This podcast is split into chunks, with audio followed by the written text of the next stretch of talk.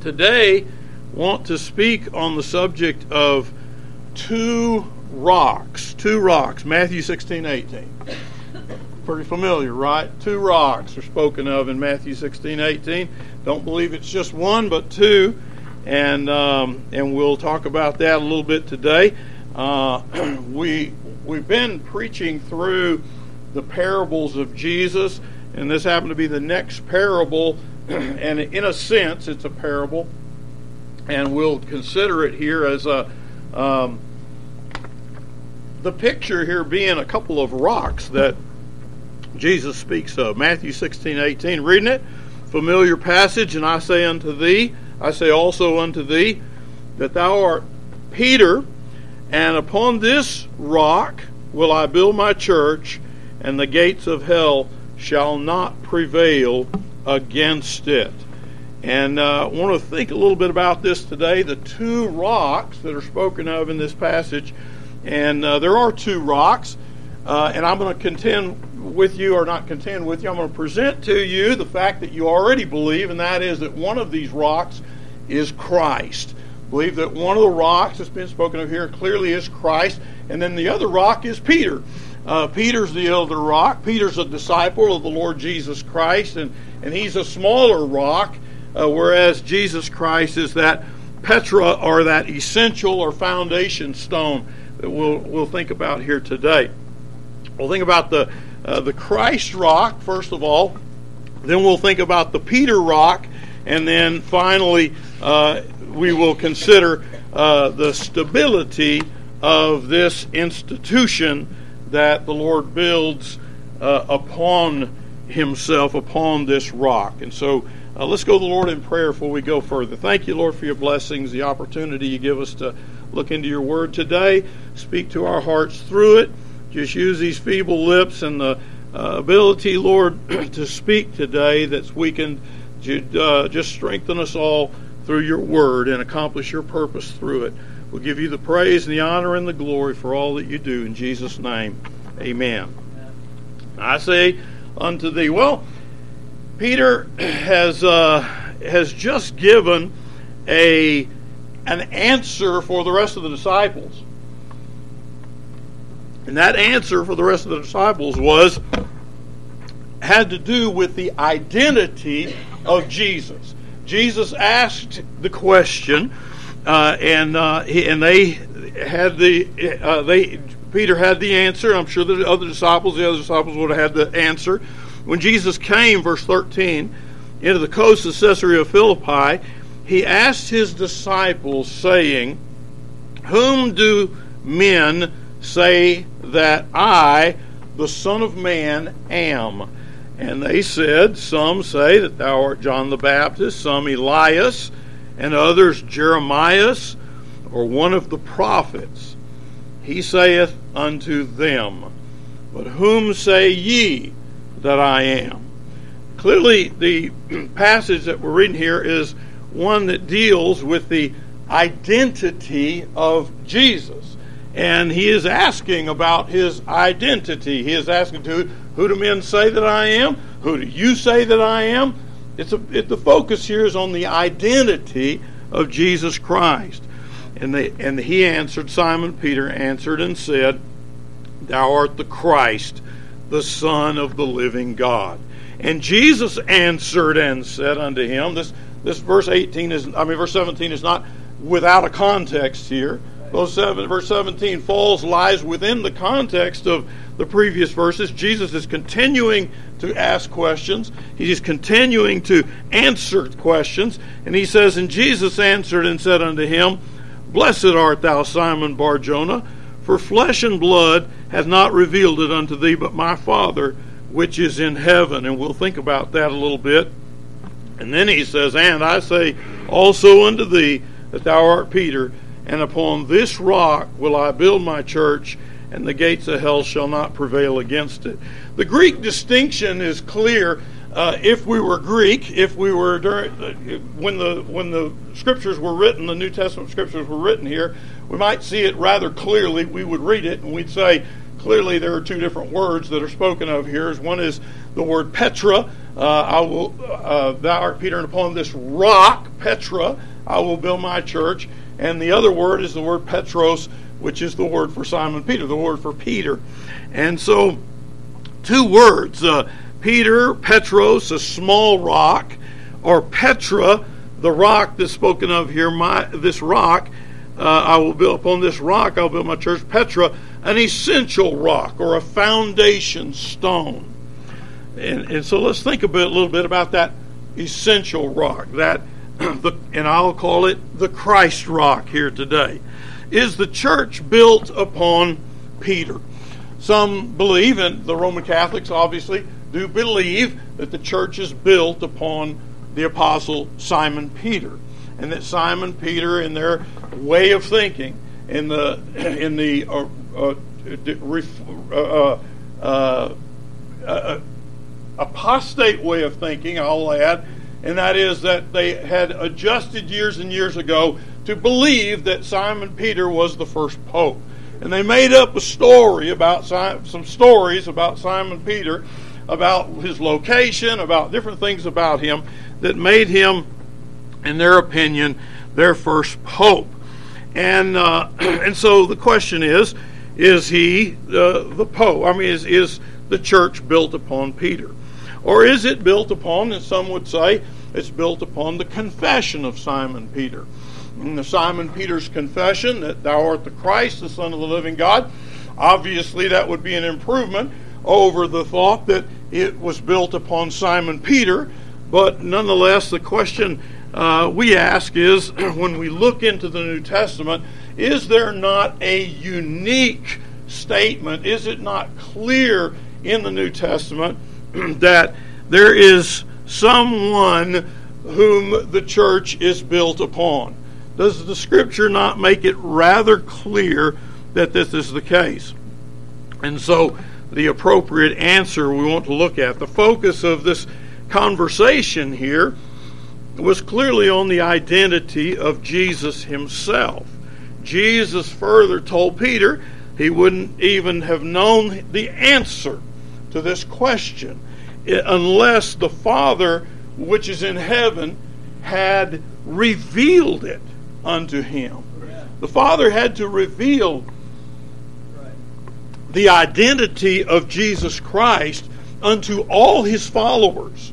The, the Father had to reveal it unto uh, unto his followers. Now I'm going to tell you today that, that there's nothing different. Nothing's changed today.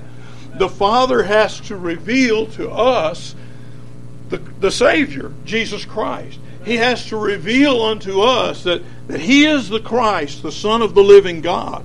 And that is something that God does in bringing about our salvation. He works within within us, and there is a this this uh, unity between the Father and the Son, in which there is revelation that comes in both directions here in the New Testament. The Scripture tells us shows us that if we were to read uh, Matthew 11 and John, uh, 1 John 1 and 2, we would read numerous pass- a few passages there that say that you won't know the Father unless you know him by me, the Son. And you won't know the Son unless you know him by the Father. The Father must reveal the Son, the Son must reveal the Father, or we don't have an understanding of either. And, and so, God, in His miraculous work of salvation, through the work of the Holy Spirit, brings about a clearly a twofold revelation where that we understand both the Father and the Son, as John refers to it. The Father and the Son. There are those who are apostate and teach fa- false doctrine that don't have that appreciation of the Father and the Son that the Scripture speaks about. But how did the New Testament writers handle this question? How did they handle the question of the church's foundation? Well, first, uh, did they ever even once hint that Peter was the exclusive foundation of the Lord's church? I mean, the only thing the Roman Catholic Church has to hang their hat upon is Matthew 16, 18. That's it. and they, and it's upon a false a false understanding of this passage, but nonetheless, this is all they've got. They don't have anything else in the New Testament that points to the fact that where the Apostle Paul said, or James, or John, or anybody else came back and said, you know, uh, we're thankful that we're built upon the foundation of Peter, uh, or, or something like that. It, it, it's just not there. Uh, we don't find that, we don't see that. So he was not the exclusive foundation of the Lord's church. And uh, did they? And I let's just ask you on that second point: uh, Did they ever even once hint, or do we see that Peter's confession? You remember Peter's confession, how that he confessed the Lord Jesus Christ, and that's the foundation of the church. Paul never said that. You know, nowhere do you find anything like that uh, in the New Testament scriptures that follow. Uh, but uh, if we ask the question, though, about the New Testament references to Christ Himself being the church's unique foundation, it's a different answer, right? Because we find plentiful uh, re- response to that from the apostles. Uh, Paul said in Romans 9:33, He's a stumbling stone and rock of offense, and whosoever believeth on him shall not be ashamed. Christ crucified, 1 Corinthians 1 23 to 24. Unto the Jews a stumbling block, unto the Greeks foolishness. Who? Christ crucified himself. Uh, but unto them which are called, both Jews and Greeks, Christ, the power of God and the wisdom of God. 1 Corinthians 3:11 For other foundation can no man lay than that is laid, which is Jesus Christ. In 1 Corinthians 10, for they drank, speaking of the children of Israel, for they drank of that spiritual rock that followed them, and that rock was Christ. And then in 1 Peter, we asked Peter, Peter, you were told that you were the first pope, weren't you? well, Peter would answer, No, I want anything to do with that. Um, but Peter's Peter gives a response. To the Lord, if we so tasted that the Lord is gracious, First Peter chapter two verses three through eight, to whom coming as un, unto a living stone, uh, disallowed indeed of men, but chosen of God and precious, ye also as lively stones are built up a spiritual house, a holy priesthood to offer up spiritual sacrifices acceptable to God by Jesus Christ. Wherefore also it is contained in Scripture Behold, I lay in Zion a chief cornerstone, elect, precious, and he that believeth on him shall not be condemned. The unique foundation of the church, according to the New Testament, is Jesus Christ himself, none other. So, if we think about that, we look at the the this rock, the, the this rock, upon this rock I will build my church. Why? Why is Christ the essential rock of his church? Why is he the foundation stone of the church? Well, first, let's identify his church as the kind that the New Testament speaks about because that would obviously be his church. I mean, there's some logic that is real complicated and complex. And then there's logic that is it's kind of simple, you know. That is here's the revelation of our Lord and Savior Jesus Christ right here in the book. This is it. The word of God is the is the revelation of Jesus Christ. And as I read the New Testament that speaks about Jesus Christ, promises, it tells us about his life, promises he will come again, and tells us many things about him and gives us a lot of understanding of the salvation that he brings to us. That in that portion of Scripture, over and over again, in the portion of Scripture in which he actually did start an organization that's referred to as his church. In that portion of Scripture, how does what is the definition of the church? in that portion of Scripture.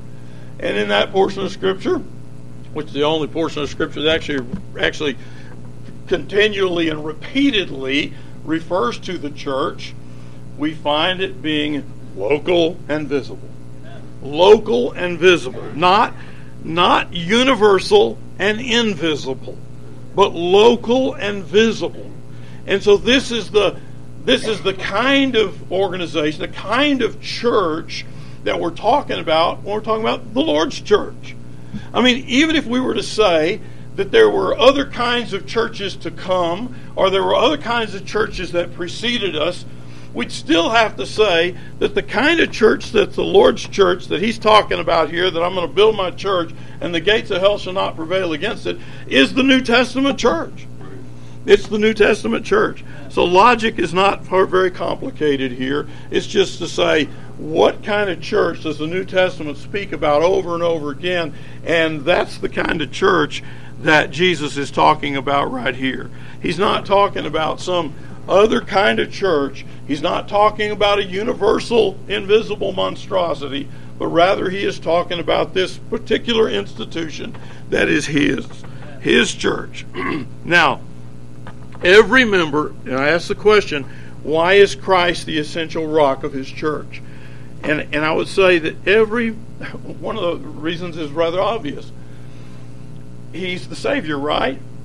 He's the, he's the Savior. Every member of his church should have received pardon and eternal life, which uniquely came through him.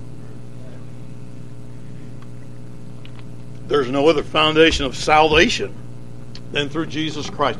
There's no other way to be saved than to believe on the Lord Jesus Christ as your Savior. There's no other. God doesn't lead people to believe in Muhammad. God leads people to believe in Christ. There's none other. There's none other name under heaven given among men whereby we must be saved, and it isn't anybody but our Lord and Savior Jesus Christ. And so every member of his church should have received pardon and eternal life, which is which uniquely came comes through him.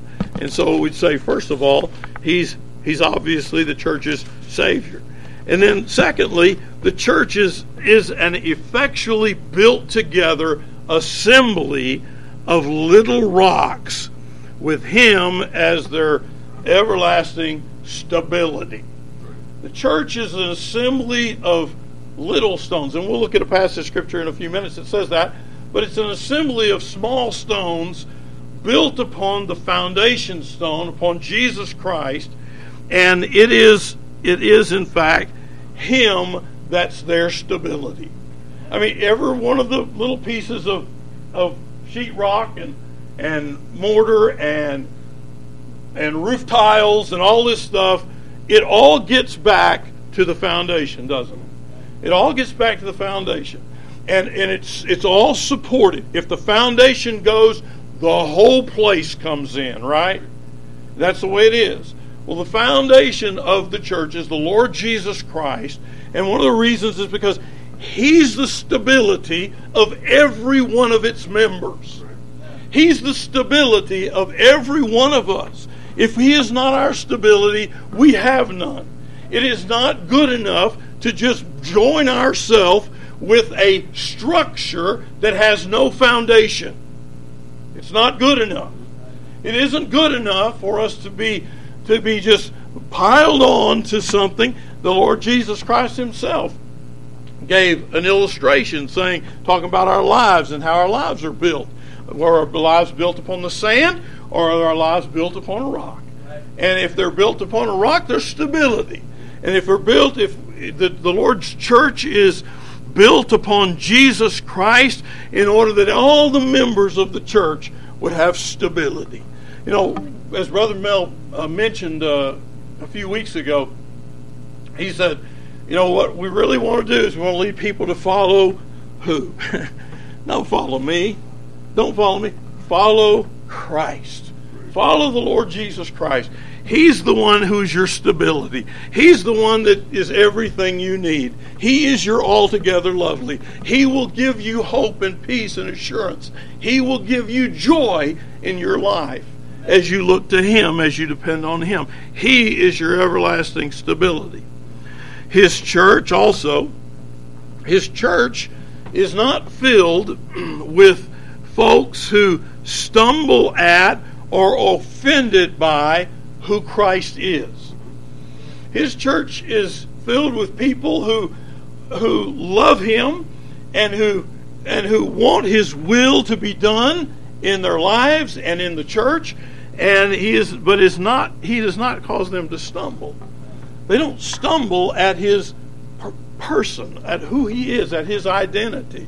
The identity of Jesus Christ is is vital to the church the person of Christ is vital to the church because he is the one that God says you got to follow. He's the one that God says, if you want to be following me, you're going to be following my son, Jesus Christ. That's the only way it's going to be. And so we find that uh, we're not. It's not filled. The church is not filled, and it's not to be filled with those who are offended by the personality or by who Christ is he also said, he said, notice in this verse, he says, and I will build my church. My church. When he says my church, why we're still asking this we're still asking ourselves this question, why is Christ the essential rock of his church? When he says my church, he implies that he would be its unique head. He would be the head of it. It's his church. It belongs to him. It's no one else's church. It's it's the church of our Lord and Savior Jesus Christ. And so that implies a headship. His church is not built upon another Jesus. It's not built on another Jesus. It's built on Jesus Christ. And those who preach another Jesus are not his churches.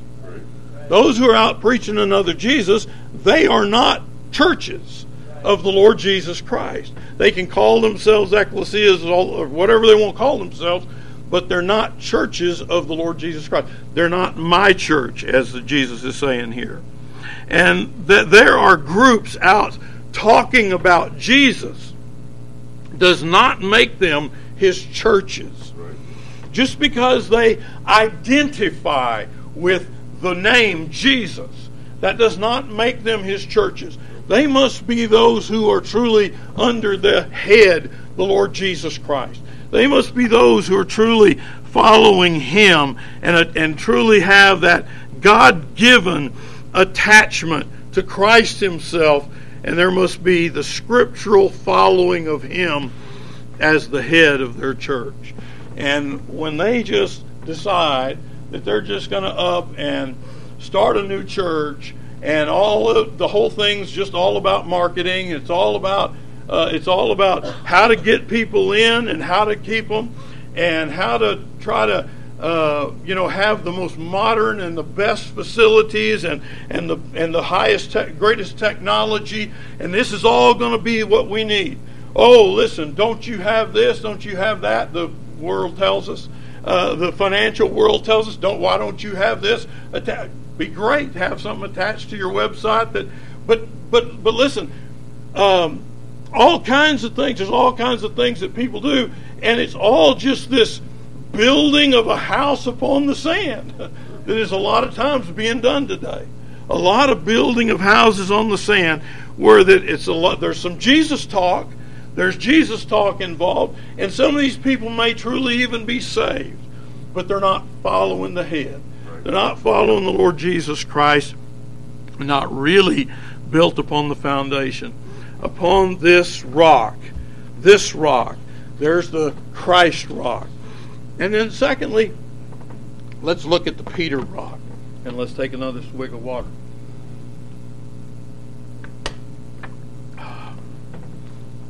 It's dry. but we, like Peter, are small rocks. That's what we are. We're, we're a bunch of small rocks. And there's one sense of the word when you think about a bunch of small rocks that you don't think much of those small rocks. They're not very valuable in, in and of themselves. You just say, you know, they're just rocks. You go walking through a gravel pit or you go walking through something some place where there's just a bunch of little rocks and and you look around you say they're all pretty much the same and there's not too much to them you know but at the same time um, they're all unique. They're different. They all have a different little different shape.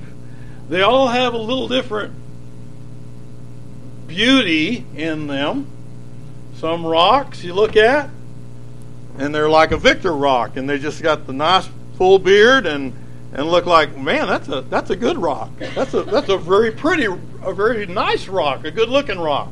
Okay, and then there are those kind of rocks that are like the the Mark rock, and and you look at it and you say, man, I, let's find another one. you know, let's look for another one because there's there's not too much to it. It's ugly. It's just it's just a it's just a rock. There's nothing to it. Then there's you find these rocks that some of these rocks are are nice and flat. And if you're if you're by the lake, those kind of rocks are kind of fun. Those kind of rocks are pretty useful because then you can then you can zip them across the water and you can see them skipping across the water. And then you find another, you dig out another one, and this big old round thing. You say that's good for nothing. Pick out another. And but you know what? When it comes to the Lord's church, the rocks, all the rocks, they're all distinct, they're all different, and they're providentially put together. They're providentially assembled together by the Lord. He has effectually worked in every part of that of his church, of each of his churches. He's effectually worked in every part, and he's brought all of these unlike, dissimilar stones, and he puts them together. And you say, one of these days, you know, we're all going to be like Christ. And we will. We'll be like Christ in the sense of not having sin. But you know what? There, I just personally, I truly do believe that in the end, we're still going to be dissimilar. We're still going to be all different. We're going to have all different ways and personalities and such but under the Lord Jesus and, and without sin and walking in righteousness, but different, distinct. Sometimes we think in our mind, you should be more like me. you know, if you were more like me, then you'd be right. You know, everything would be good. And I'm not talking about false doctrine here, but I'm talking about I'm talking about here uh, our our our ways and our works and what we do and our uh, our attitudes sometimes and how we think sometimes. We think a little bit differently than, than other people think. I'm glad we're not all like Peter because I don't know if I could get along with too many of you if you were.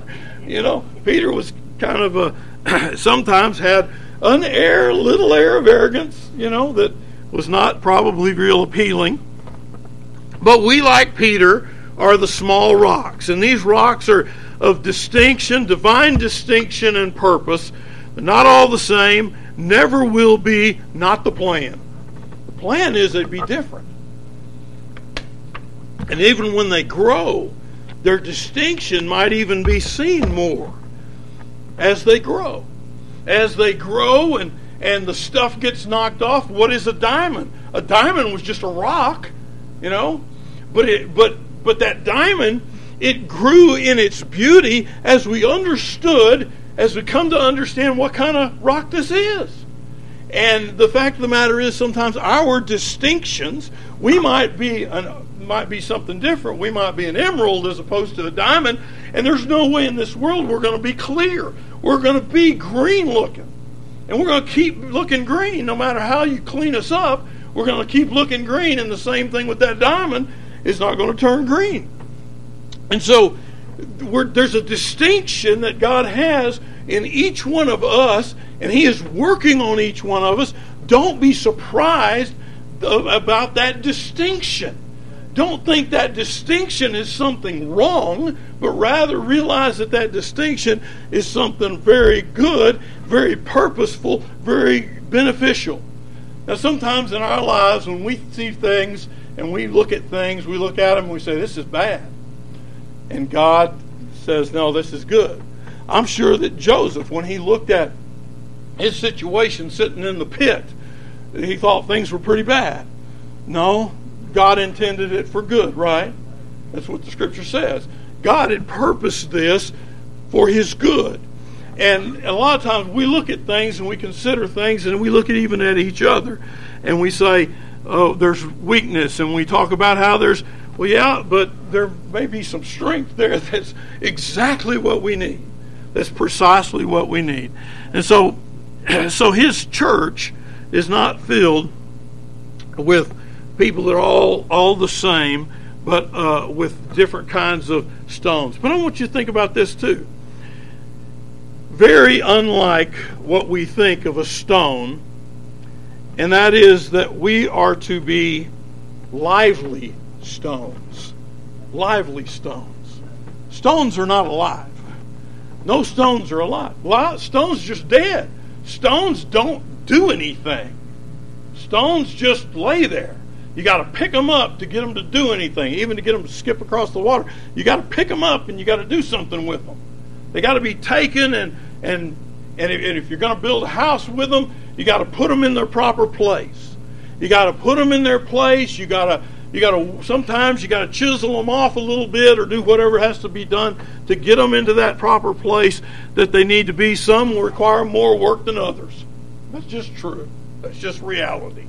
Some are going to require more work than others. And so, very unlike what we think about a stone, we are to be lively stones. How many of you remember the, the popping candy that they called pop rocks? remember that? Oh man, what a what a great invention somebody come up with.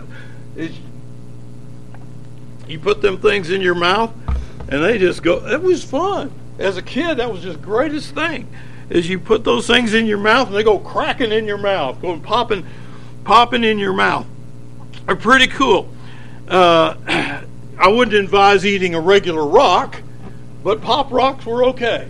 They were they were kind of neat, and um, they came alive in your mouth though. They didn't come alive until they were put in your mouth.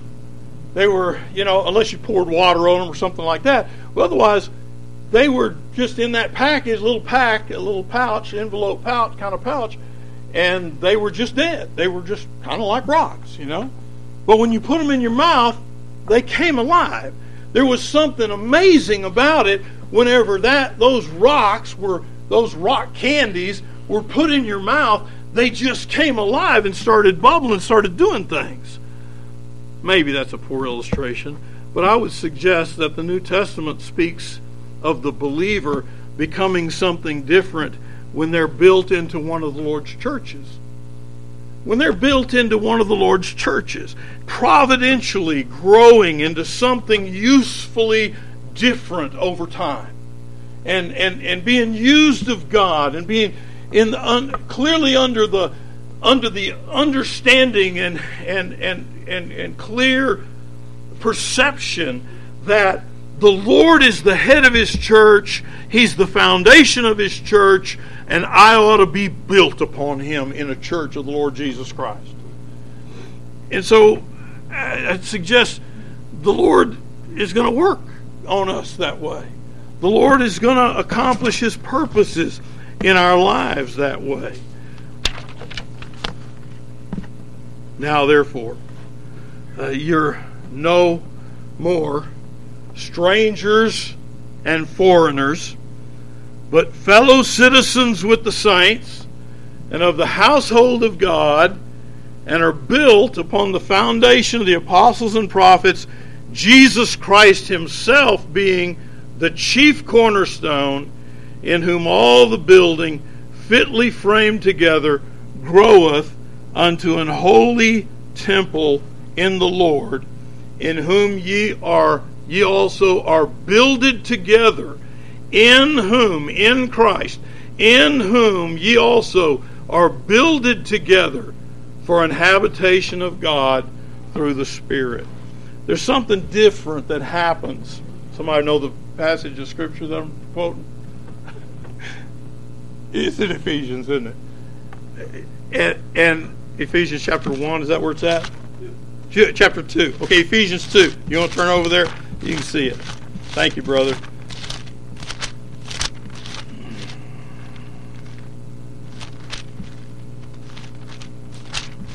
First Second Corinthians, Galatians, Ephesians. I think that's the way it works out. Ephesians.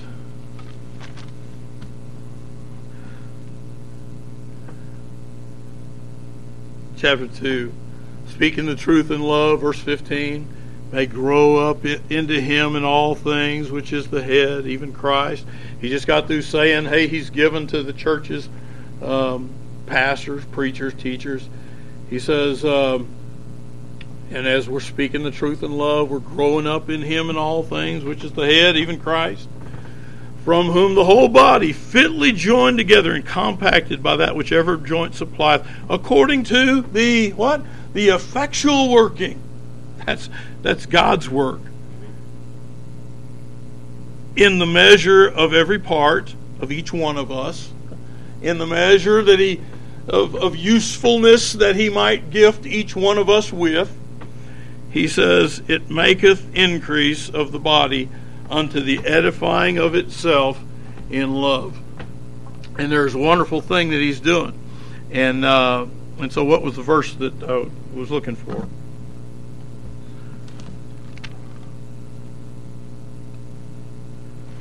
And so, uh, so anyway, we're uh, we look at we look at the scriptures and we find that there's the Word of God tells us there's this there's this usefulness that the Lord gives these little stones.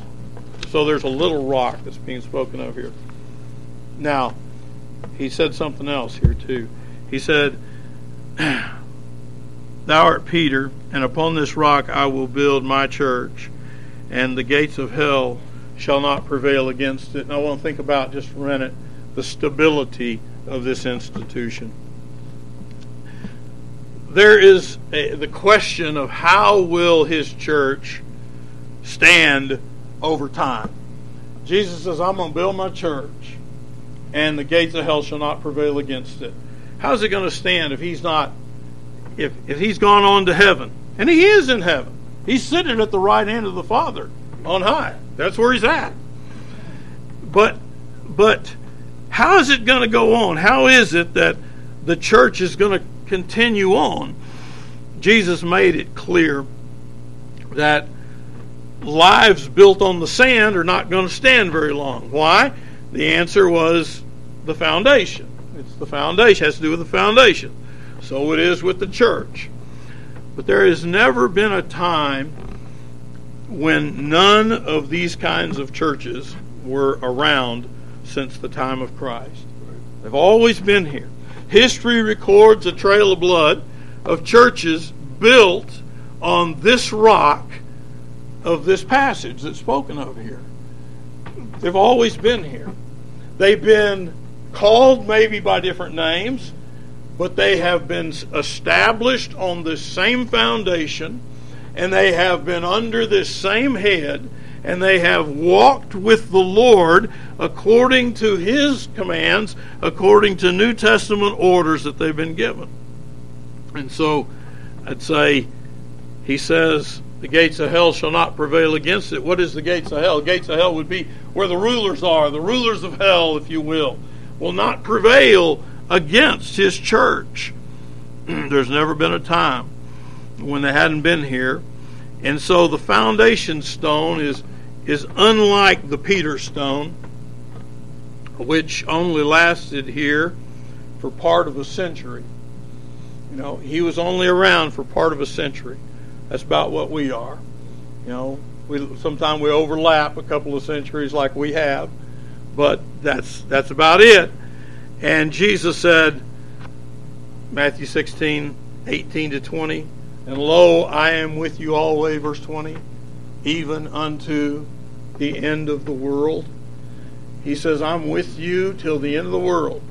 I'm with this church. I'm with this organization that's my church until the end of the world. Therefore, the stability of the church has not been based, thankfully, is not based upon a Peter rock, but the stability, or upon a disciple rock of, of any kind. But the stability of the church is on the rock, which is our Lord and Savior, Jesus Christ. And we're grateful today that we, as we think, as we think through today these two rocks, that there's a there's a Christ rock, and there's a little rock, a Peter rock, and we might say a disciple rock. And uh, we're thankful that the Lord can bless and can use each one of us in our lives, and He Himself has promised perpetuity of His churches. And so we'll stop right there today, and let's go to the Lord in prayer.